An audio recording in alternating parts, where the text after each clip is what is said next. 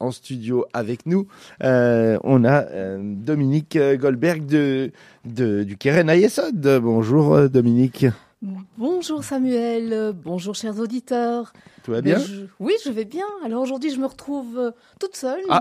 mon, mon, binôme Yoel est en Israël. Bon, on est passé les, les, fêtes en famille, se ressourcer, revenir plein, plein d'énergie. Voilà. Énergie positive, bah, on lui souhaite de bonnes fêtes s'il si, nous écoute, plein de bonnes choses.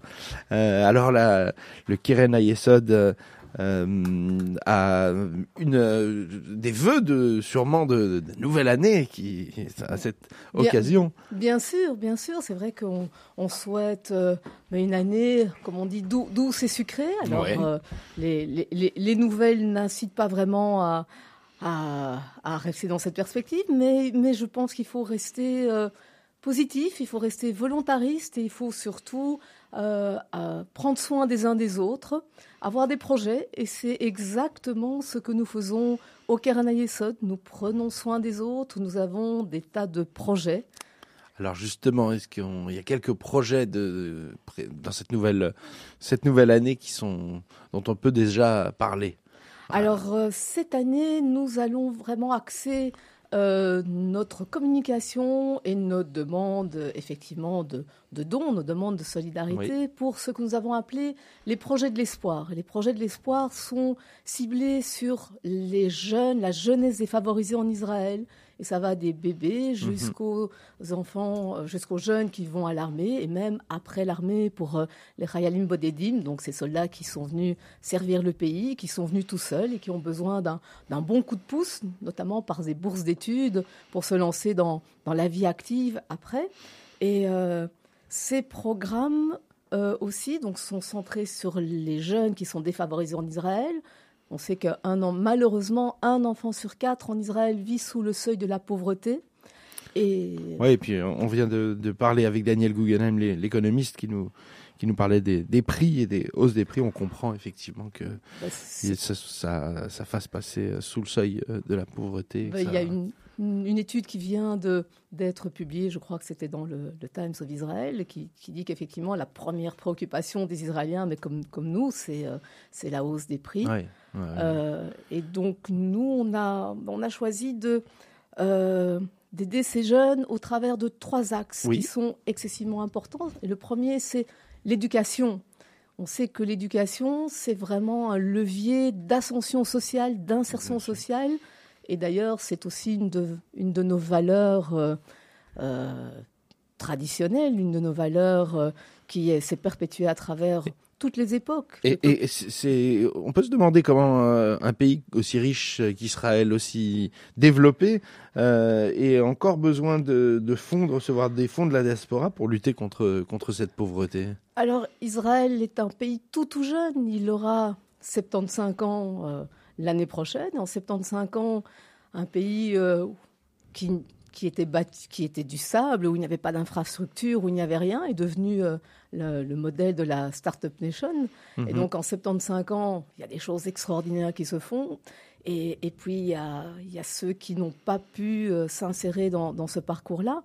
Et c'est là que le Keren Yasod intervient. Et c'est là que la diaspora et nos communautés qui ont des besoins aussi interviennent aussi parce que c'est le sort du peuple juif en diaspora, le sort d'Israël sont intimement liés et qu'il faut, il faut donner les moyens à ce jeune État de, ben, de faire en sorte que chacun de ses citoyens ait, des chances de, de venir renforcer cette euh, Startup Nation. Oui, et puis il y a des actuellement des, des alliotes en plus. Euh, en plus, et j'allais y venir, et vous, vous faites bien de soulever ce point-là, parce que Israël finalement a dû faire des choix aussi dans son développement, en tenant compte quand même d'une spécificité que vous venez d'évoquer, ce sont les, les, les, vagues d'Alia. Mhm. Euh, depuis 1948, Israël a absorbé plus de 3 millions de d'Olim Hadashim. C'est énorme pour un si petit pays en si peu de temps. Et, euh, et maintenant, on, voit le rôle d'Israël dans le sauvetage des communautés en péril. Alors, euh, il y a un focus sur le sauvetage des Ukrainiens. Bien sûr, oui. on, ne doit pas oublier que même pendant le Covid, il y a eu des sauvetages des communautés d'Éthiopie aussi, encore, encore en masse. Et on va devoir tendre la main aux, Russes aussi, qui, qui, fuient leur pays alors que l'Europe ferme ses frontières pour, pour ces gens qui ne veulent pas faire, faire la guerre. Donc c'est vraiment une spécificité et ça demande des moyens énormes. Euh, effectivement. Et puis il y a une autre spécificité, c'est que Israël doit investir d'énormes moyens pour sa défense. Oui, c'est des besoins qui ne euh, sont pas forcément les mêmes que dans d'autres pays. Du coup, c'est vrai que c'est. Voilà. Dans, dans, dans, notre petite Belgique, nous avons bien des, problèmes, mais nous n'avons pas ce problème euh, de, défense nationale euh, qui est vital. Oui, oui, c'est vrai que du coup, il y a une partie du budget israélien qui, est allouée à la défense et qui forcément ne peut pas aller ailleurs, puisque il y a des, il y a des priorités. Euh, donc oui, le, le, le Keren Ayesod fait des, des actions dans ce sens, euh, euh, on, on, le sait. Euh, il y a, vous avez un autre événement qui, plus, plus qu'un événement, une publication, je crois, qui, qui ah, est bien sortie. plus qu'une publication, bien Samuel, plus, bien ah. plus encore. C'est vraiment un projet ambitieux à notre échelle, tout aussi ambitieux que le, le, le plan de, d'investissement social qu'on a pour, pour cette année 5787 on, a, euh, on va publier dans les prochains jours, ça va arriver euh, chez euh, quelques milliers de, donateurs dans notre communauté, un magazine, ah. non pas une brochure publicitaire, mais un vrai magazine, le Yesod Magazine, qui est un magazine d'information, d'information générale, qui ouvre ses pages aussi à d'autres organisations de, de nos communautés, euh, dont Image que vous présidez, cher Samuel. Dirige, je dirige, mais oui, oui. Que, vous, que vous dirigez.